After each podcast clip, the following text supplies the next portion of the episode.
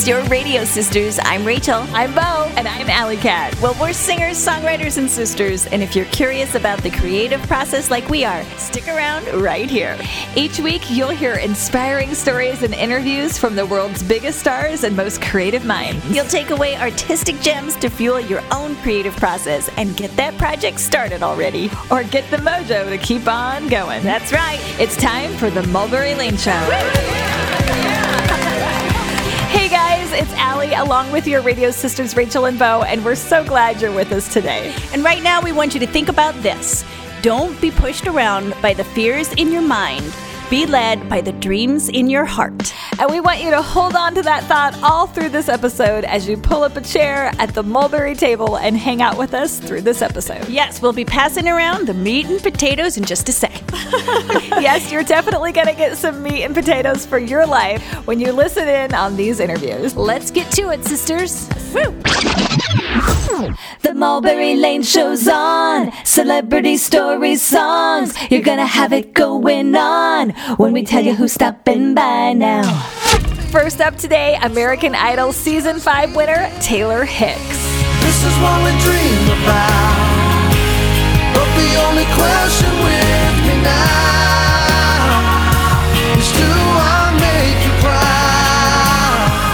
well, today you're going to hear all about Taylor Hicks, what he's been up to since he won the biggest singing show on TV that there has ever been. Now, he takes you back in time to when he won, what was going through his mind, and the crazy times that followed. He's also going to get you up to speed on his latest music and how he has branched out into other art forms, including Broadway.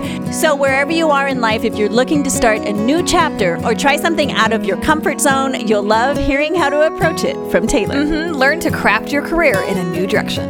All right, Allie, who's next? Then you're going to get up close and personal with David Miller of pop opera group Il Divo.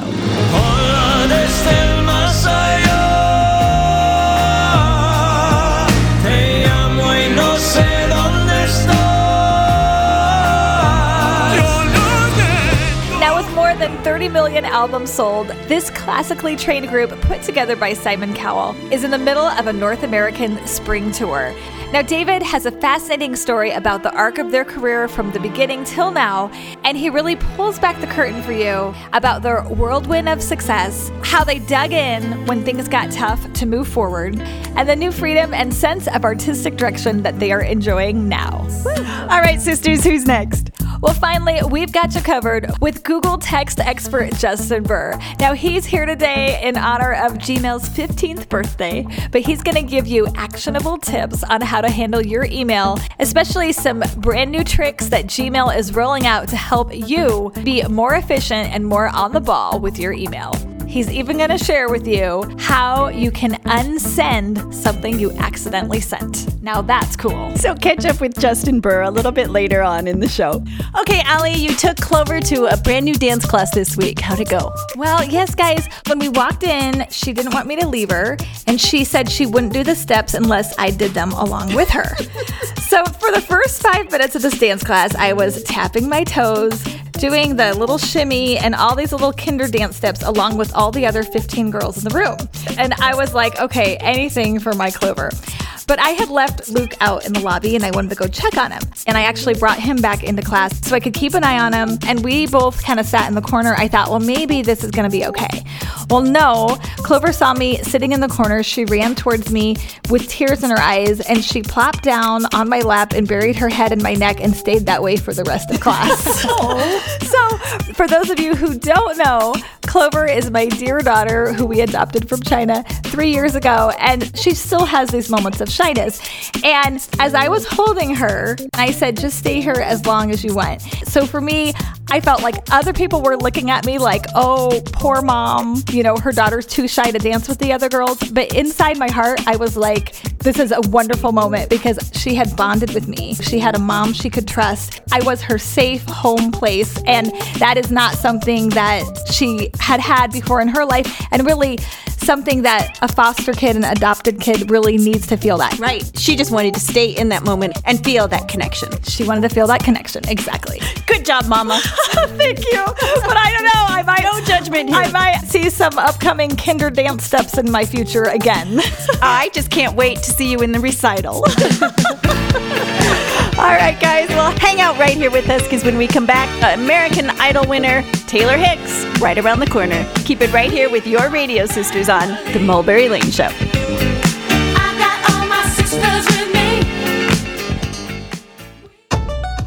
This segment is brought to you by Braddock Finnegan Dermatology, advanced comprehensive medical, surgical, and cosmetic dermatologic care. BraddockFinnegan.com. Find your creative road down Mulberry Lane. Welcome back to the Mulberry Lane Show. It's Rachel here with your radio sisters, Bo and Allie. Let's get back to it. Well, American Idol Season 5 winner Taylor Hicks is stopping by your weekend right now to share all the cool stuff he's been up to. His latest song, Six Strings and Diamond Rings, and his role in Shenandoah at the Serenbe Playhouse, proving that he's not just a one trick pony. Welcome, welcome to the show, Taylor Hicks. I can see why you guys had a record deal. Ah, Thank you. Great to have you with us. before you made it to Idol, what was your story? You know, Idol was kind of like the 10 year overnight success story. You know, Okay. I mean, I, I started performing music when I was about 17, and then when I was 18 and could get out of the house, I was playing every honky tonk and juke joint in the state of Alabama with a hat on. But luckily, my hair got gray pretty early, so. You know, I went from 20 to 45 like in one summer. You know? And that kind of That became your look.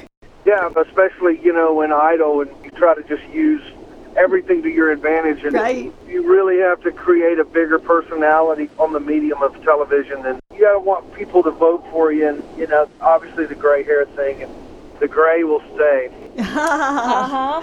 Yeah, you know, it's almost like you need to create that larger than life persona for TV, but then, like, for recording, you have to have that intimate connection. So it's kind of both things. You know, it's funny when I was going through my uh, first cattle call auditions, and then when I got to the two producers of American Idol. Uh-huh.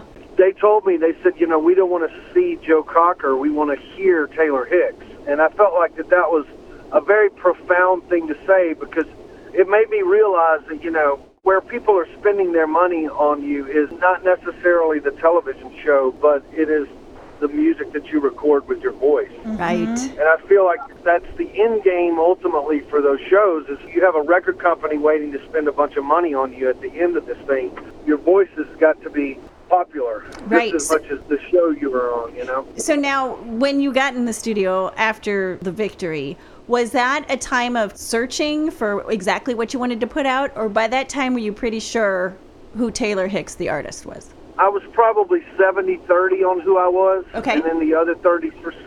It, it's interesting. You know, Idol was so popular when I got off the show. I was very blessed to be on that show at that season. Well, they know, said there that was a record-breaking 200 million viewers the night you won. it was a cultural phenomenon in America, which also made it a cultural phenomenon for people around the world. If you're talking about those kinds of numbers and the visibility, you know, then you have to put it in the pop lane.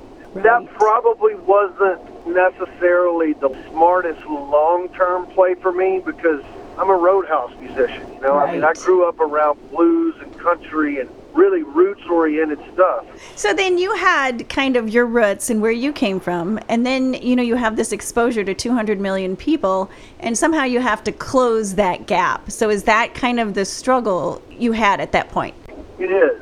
I mean, there's some really great songs on the debut album that I recorded in my house. You know, it's like sessions from the bathroom. uh, as far as a debut, know, record in a big studio, there was some good music on there. I mean, look, the show was so big, it's like a crash course. We recorded a full-length album in nine weeks. Wow. You know, you got a hit when it's hot. Yeah, you know, that was when they weren't going to put the single out there until the album was completely finished. You know, which uh-huh. is it's such a 180 from today. You know, like Right. they wanted the record sales. I mean, it's a struggle to find a big hit. Now, just from Idol's perspective, I think the success with Home by Philip Phillips is probably the closest thing to a hit that has been created mm-hmm. by a winner since I don't know. It's been a while since that show's created It's a true. nice sizable hit. A radio hit. Yeah, after a win. Well, if you're just joining us, you're listening to season five American Idol winner Taylor Hicks. You're hearing what he's been up to and all about his latest music. And you're hearing it here on the Mulberry Lane Show. So now, you know, having this distance from it, how do you look back on the experience? it changed my life. I mean, I've always wanted to be an entertainer. You know, I've kind of branched out into a lot of different things as a natural entertainer would. You Right. know, I mean, luckily, the biggest platform it's had to be able to carve out a 15 year career, 15 years now. And, you know, I feel like that's about 100. Well, you know, you've been able to branch out into other forms of art, including this production that you're a part of now. This sounds pretty fascinating. Shenandoah is a Civil War movie that Jimmy Stewart played a lead in in, Okay. in late 60s and it won a bunch of Tonys in the middle 70s. You know, it's just a really great story. And, and so what happens is at Serenbe in, in Atlanta, the interesting playhouse, and it's becoming one of the more hotter regional playhouses in the country where they have an interactive play series. And when I mean interactive, they immerse you into the show. So you go through this experience, you know, pulls up in their car. I mean, you're greeted by a Civil War camp and an actual Civil War reenactment while this play unfolds. It's a very rare and very artistic way to see theater, and that's completely interactive. You know, this is kind of my first foray into true scripted acting, one of the larger male roles in musical theater, period Wow. you know, and a lot of drama. The story unfolds. It's a pretty gut wrenching story towards the end of the play. I bet. Talk about six strings and diamond rings. Well, sometimes they go together, sometimes they don't. And uh, it's kind of a song about the road, not just from a musician's aspect, but anybody that has to deal with the road. Because you do that so much, then your home life and relationships are compromised to Right. a certain degree. Uh huh. there was a lot of songs about the road and heartbreak. There's no question about that. But I like the way uh, Six Strings and Diamond Rings had a Yeah. ring to it. It definitely it says a lot. So now, final question: Your barbecue place in Alabama. Now it's been named one of the 25 best barbecue spots in America. And then you also have your cooking show. So are we going to see more of that out of Taylor Hicks? I would love that. Sometimes I would almost rather hawk Southern barbecue than be all dramatic with Charlie Anderson. I bet they balance each other out pretty nicely, though. Eh, I don't know. We'll see. I think the Southern barbecue wins, to be honest with you. Okay. Okay, and I have one final question. You've tried a lot of different things and you have many talents. When you're trying out something new, what do you tell yourself? And where I'm going with this is if our listeners are maybe trying a new thing in their life, what advice would you give them? You know, it's funny. The first celebrity golf pro am that I ever played in, right after I won Idol, and I, I didn't realize that I was going to get asked to do the Bob Hope pro am. But I walked up on the tee box, and there was 3,000 people, and uh, my foursome was Clint Eastwood, Alice Cooper, and Scott Hamilton. Wow. And, uh, my gosh. and it was a very poignant moment in what I was doing at that time. And I asked them, I said, uh, should I be here? You know, because I was literally probably one of the most nerve wracking times. Look, I wasn't nervous about winning Idol, but on a tee box with Alice Cooper and, and Scott Hamilton and Clint Eastwood, I can only you bet was. imagine. And there's cameras everywhere, and I had Scott Hamilton tell me, who is such an amazing human being, his story and what he does. He's such a light in this world. He said, you know, if God didn't want you to be here, then you probably wouldn't be. Ah. And so I feel like, you know, if you weren't supposed to be here, you probably wouldn't. And I love taking that mentality and kind of implementing that in where you are at, at life, especially when it's a new beginning or a new chapter. I love that. And you know what kind of says to yourself, just fulfill the role, fulfill what you're supposed to do. Exactly. That's good, Taylor. I like that. Yeah, really good advice. It sounds country as a brown egg, but I think it's true. Well, we want to thank you for joining the show, Taylor. It's been great getting to know you, and I know you have an album coming out soon, and when that's out, we'd love to have you back. For sure. Talk to you ladies soon. Taylor Hicks, American Idol Season 5 winner, here on The Mulberry Lane Show.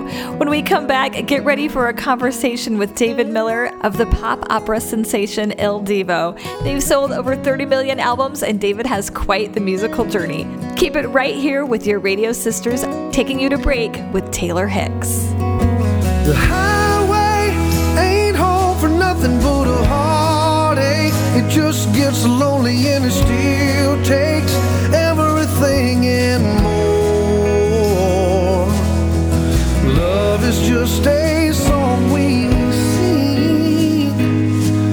six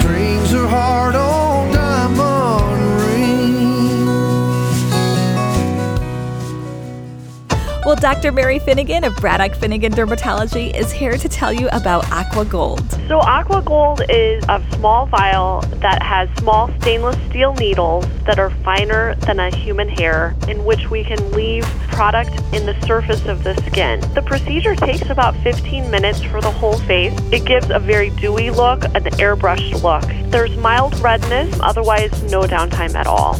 Aqua Gold at Braddock Finnegan Dermatology. That's Braddock braddockfinnegan.com. This next segment is brought to you by Stoke and Goat. Come check out their one of a kind patio and new cocktails. Woo.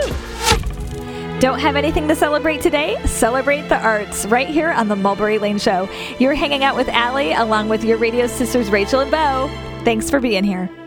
Well, with over 30 million albums sold and 160 gold and platinum hits in 35 different countries, the pop opera sensation Il Divo is continuing the magic with the tour picking up again. Now, right now, you're going to hear the behind the scenes of how these four guys from four different backgrounds and languages have continued to spin musical gold and keep moving the needle creatively. Now, David Miller is here from the group to give you the scoop. Welcome, welcome to the show, David Miller. Fantastic. Brava, brava. Oh, thank you. Great to have you. Thanks for having me. Mm-hmm. Sure. Okay, so now we got to go back to the very beginning because Simon Cowell was instrumental in putting you guys together. So we'd love to hear your take on how everything came together for Il. We set the way back clock to 2004. I was in Paris and I was singing uh, at the Opera Bastille, Okay. kind of in the height of my operatic career. And I got an email from a friend of a friend that said a record company was looking to put together a group to use their operatic talents, but not singing the opera repertoire. What was your initial reaction when you read that?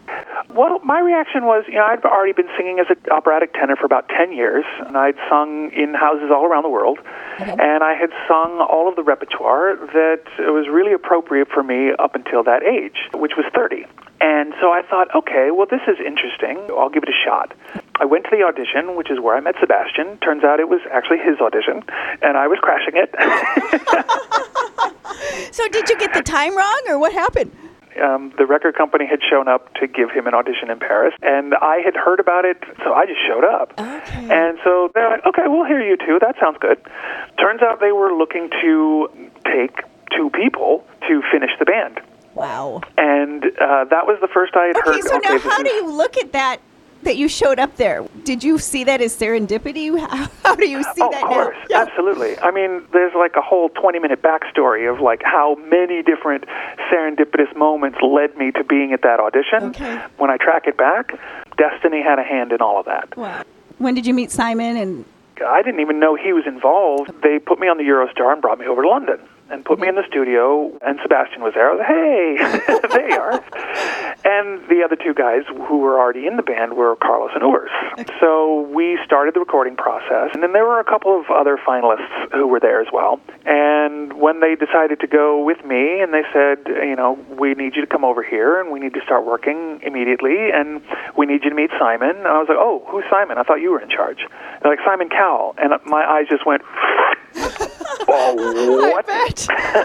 Yeah. And they, they said, yeah, this is Simon's pet project. And the other guys, I mean, this was 2003, and the other guys were like, who's Simon Cowell? Wow. You know, they're from countries where Idol didn't exist yet. Um, Gotcha. and I was like, okay, you guys don't understand. Let me try and break this down for you. This is going to be huge. Uh-huh. So at that moment, you probably saw where it was going.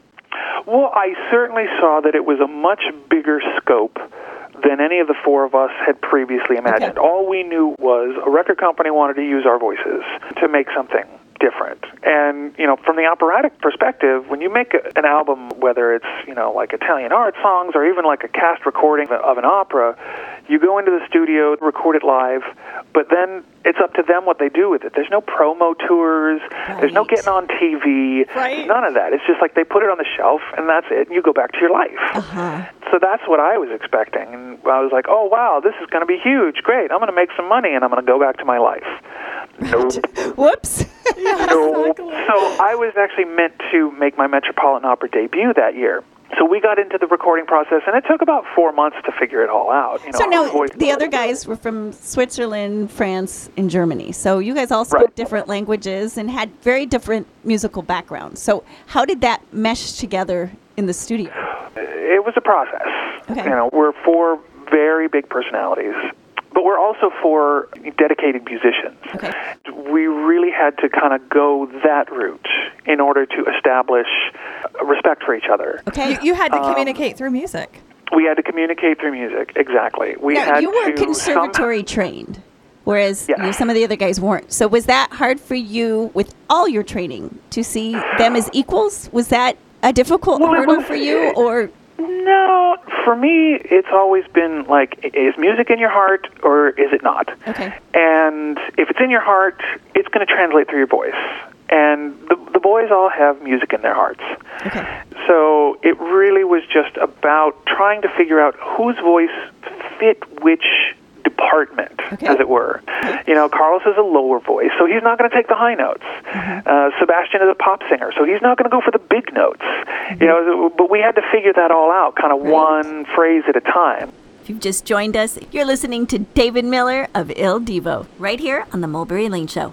So now, as you're, you know, working through these creative issues of, you know, who will sing here, and was that a contentious time, or It was a confusing time. I wouldn't say contentious. Okay. It wasn't an ego thing because our voices are so radically different. At the very beginning, each one of us sang the melody for each song all the way front to back. So we had four versions. Wow. And we didn't know which language it was going to be in, so we did it in three languages. So, So there are literally 12 versions of the, that first album. The producers then took that all away, kind of chopped it all up, put him there, put him there, put him there, switched in and out of languages. That happens a lot on the first album. That process was great to kind of figure it all out for the first album, but so expensive. So expensive. Yeah. And thank goodness the record company was willing to like spend all that money on development for us. so? Then, how instrumental was Simon in that process of Selecting, Selecting the the- languages, selecting right. the production style, all of that. Simon was very hands off. He really was just kind of like the final say. It was like we'd go in, we'd do a track, he'd bring us into the office and he'd listen to what the producer had kind of comped together. He'd be like, mm, doesn't catch me. I'm like, okay, let's try again. And, be like, And then "Mm, would would he this give? one catches me, that one doesn't. and when he said it didn't catch him, would he give his opinion on what should be different, or did he just was Nope. he, he was just like try again? Wow. Yep, basically, yeah. Yeah, yeah, yeah, yeah. That makes it so difficult, kind of, without the direction. It was probably a, a really intriguing project for your producers to put this together. I, I think it was probably really challenging for them as well. Once we hit the Unbreak My Heart, and that was really the first moment where we were like. And that was the first time Simon was like, that gets me. okay? And then we went back and analyzed that, and we said, okay, well, what is it about this that gets him? And we kind of refined it in terms of a process Yes. and applied it to other songs. And when we tried to just like directly apply a formula, it didn't work. Right. But when we applied the arc of the song, kind of the umbrella of the Il Divo sound, we could plug and play each one of us and be like, you go there, you go there, you go there, then harmony here. Ah, now that sounds like something. All right, let's layer some harmonies on top of that. And once we did that, it was like bingo. Well, you're going to hear more from David Miller of Il Divo right after this. Keep it right here with your radio sisters on The Mulberry Lane Show, where you get your weekly dose of creative inspiration. Mi vida se apaga sin ti a mi lado. Regresa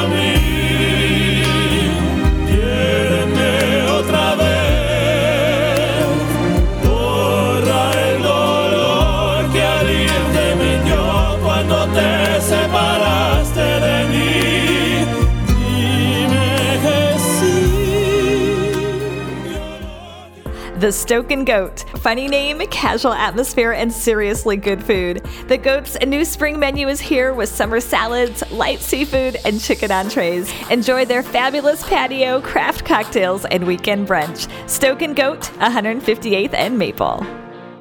Find the harmony here on the Mulberry Lane Show. I'm Bo. Welcome back. If you were with us for the last segment, you were hearing from David Miller of the multi platinum selling world group Il Divo. In the first segment, you heard all about how David and the guys found Il Divo's signature sound. And in this part, you get to hear more about the background of Il Divo and what they're up to now. Let's get back with David Miller of Il Divo. The worldwide response you got, did that surprise you? And the second thing is, what do you think it is about your music that got that response? I think the response was shocking to everyone. Everyone had high hopes, but no expectations because it was uncharted territory. It was it was a new genre that we were forging. It didn't work on radio because it's too classical to be on It pop wouldn't have a stations. It's too pop to be on classical stations. Yes. Which is the case for any kind of mixed genre music. Right. So our venue, as it were, was TV. And every single territory, every record company in every territory made sure to get us on TV.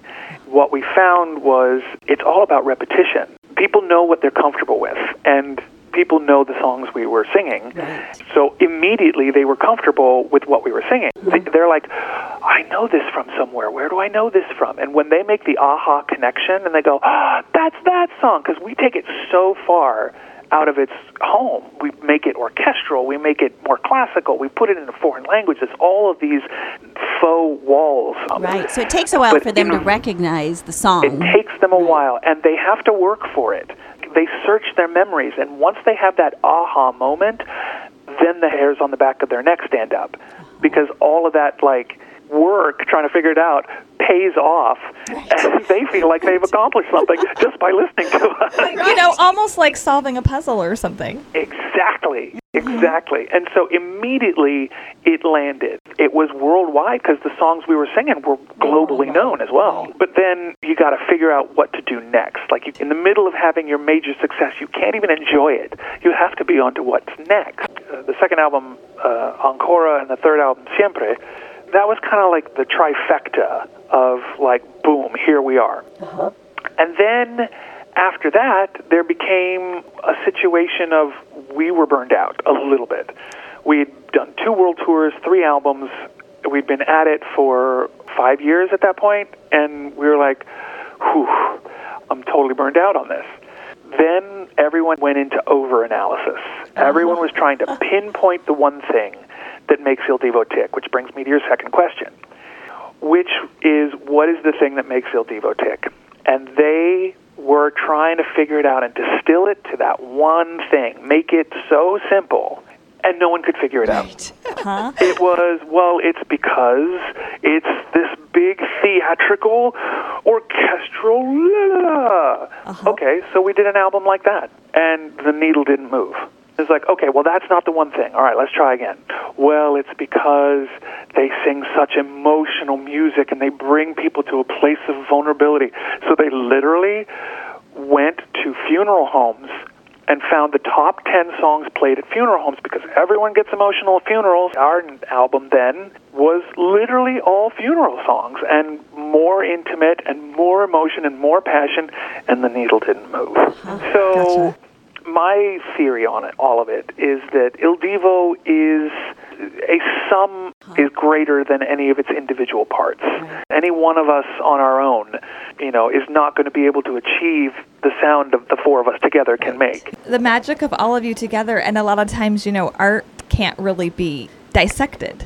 Right. Mm-hmm. Exactly. It's that there's something in it for everyone. There's pieces from everywhere. Pieces of each of you and what you each individually represent and bring to the creative table, too. Yeah. So for us to have tried to go down the route of like, what's the one thing that makes Il Divo work?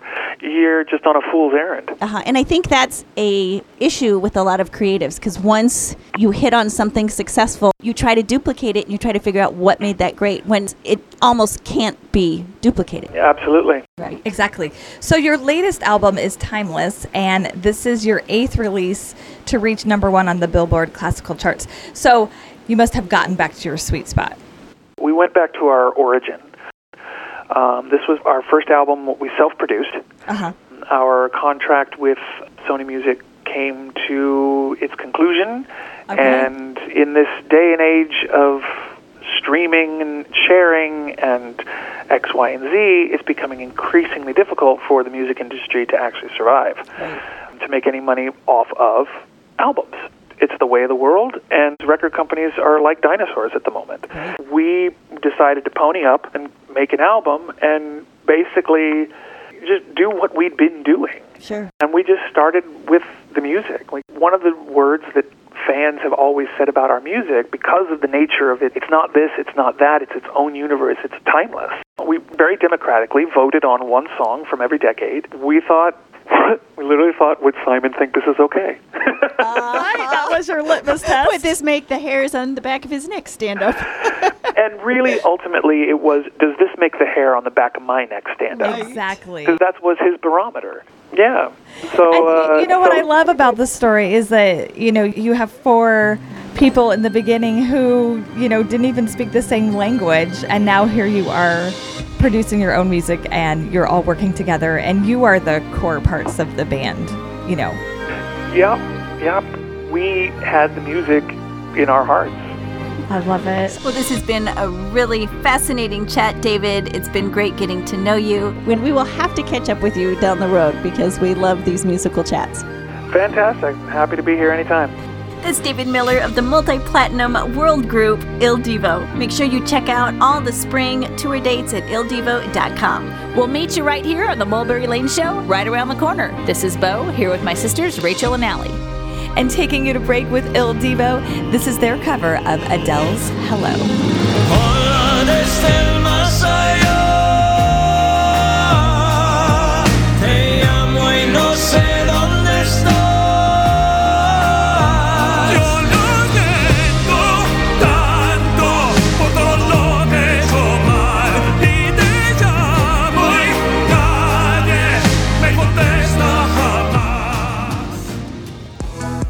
Taxi's new spring menu is here with new appetizers, sandwiches, and entrees, and a fun selection of cocktails. Enjoy them all on the new patio.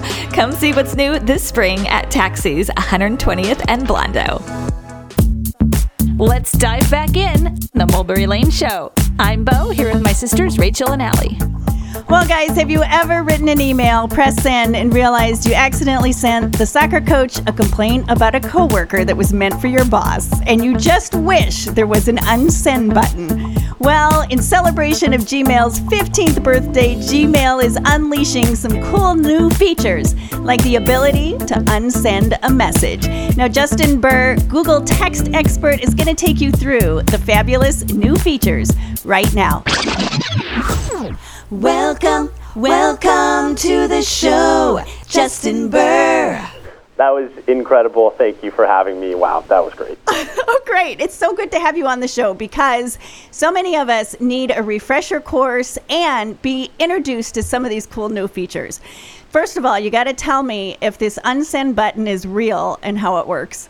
It is real. I've used it. It's great. Everybody has that moment of panic where they accidentally send an email, just like you mentioned in the intro, that wasn't supposed to go to that person or you made some sort of an error. Well, it's going to prompt you to say, hey, you can undo this if you want to. There's a little button you press, it goes right back into your outbox. It's like it never happened, and it insulates you from any type of mistake you might have made. So that is awesome. You know how relieving that is to many of us.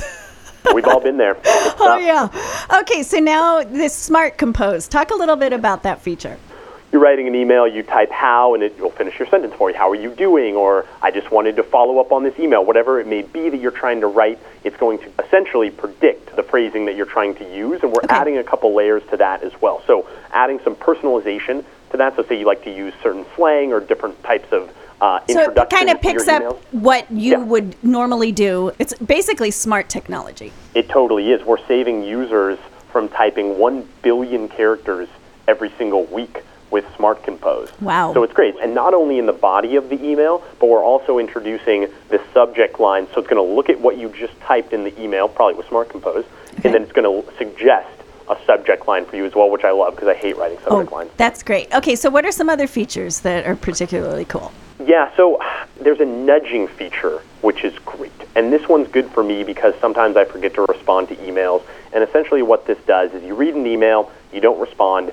In a couple days, it's going to resurface that email and say, hey, you got this email three days ago, it's time to respond. And on the other side of the coin, if you send an email to somebody and it doesn't get addressed in a few days, it's going to then prompt you to follow up with that person. Awesome. Scheduled send is great. Same with snooze. These are just kind of time saving features. So I'll, I'll start with scheduled send. So that is a feature in which you write an email, you're writing it on a Saturday morning. You don't really want to bother the person on a weekend, but you do want to remember to send it. Sure. Schedule it for Monday morning, 8 a.m., so it looks like you're really hitting the ground running on the work week, which is great. and you don't want to bother your boss, right? Yeah, exactly. Impress them. And then there's also a snooze button as well, which is great. You get in on a Monday morning, got a lot of emails to address. Some of them are non-urgent, and so you can read it, you can snooze it for a couple hours, and then it brings it to the top of your inbox when you are ready to address it. Okay. Great.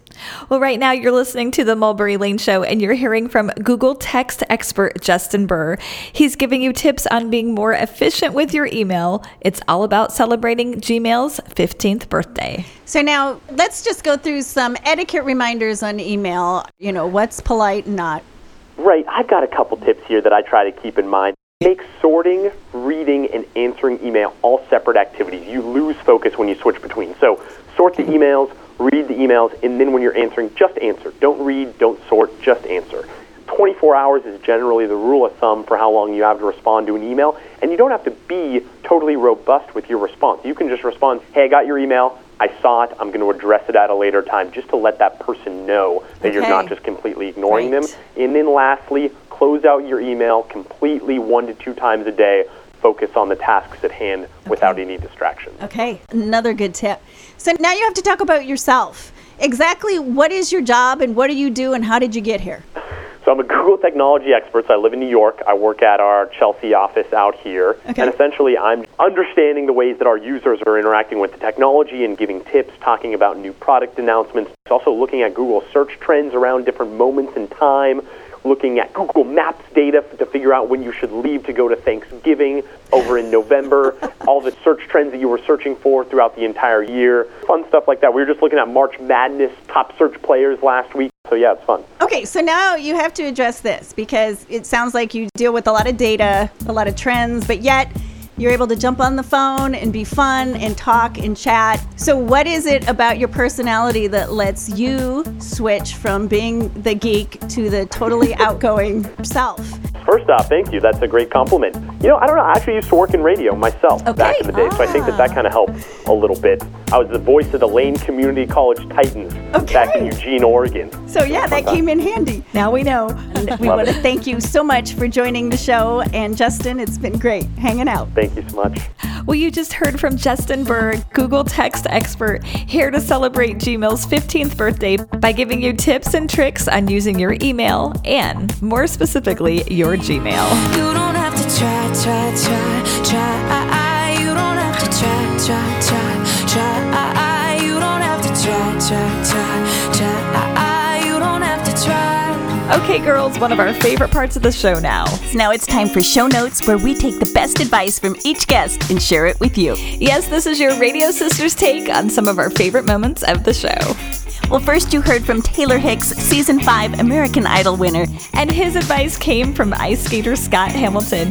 Now, Taylor was feeling a little nervous and out of place at a celebrity golf tournament, and Scott Hamilton turned to Taylor and said, If God didn't want you to be here, then you probably wouldn't be here. A great mentality to take in your life, especially if you're embarking on a new project or trying something out of your comfort zone. A reminder that wherever you are, you're exactly where you should be. Solid advice from Taylor via Scott Hamilton. And thanks, Taylor, for sharing your heart today. Okay, sisters, what's the next piece of advice? Well, then it's David Miller from the multi platinum selling world sensation Il Divo. Now, you heard about how the four guys in Il Divo each came from different parts of the world, different musical backgrounds, and different languages. They all came together, and what David said is each of them had music in their heart, and that's the common thread that keeps them pushing for more. So the question is is what you're doing in your heart? Think about that. And David, thanks for showing us what passion looks like. Mm-hmm. And finally, you heard from Google Text expert from Gmail, Justin Burr. The best tip from Justin you can now unsend that Gmail email. Woo! So next time you have that oops moment, there's a toggle that actually allows you to unsend that email. Hooray! Finally, right? So thanks, Justin, for bringing the technical know how to the sisters in the airwaves today. Woo! And before we close up another episode, we want to thank you for being you and for being here. We love reaching through the radio airwaves and making this place just a little more like family. Mm-hmm. And be sure to connect with us throughout the week by visiting us on our social pages on Facebook and Instagram. Just search for Mulberry Lane. And make sure you join us same time, same place next weekend. Your radio sisters will be right here waiting for you. Bo. Stay happy and stay blessed. Allie. Don't forget to be awesome. Rachel. That's a wrap. See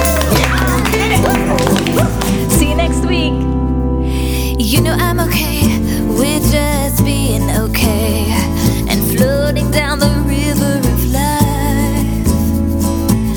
I'm alright being alright. Don't need something wonderful tonight. Living life this way, a new phase for me.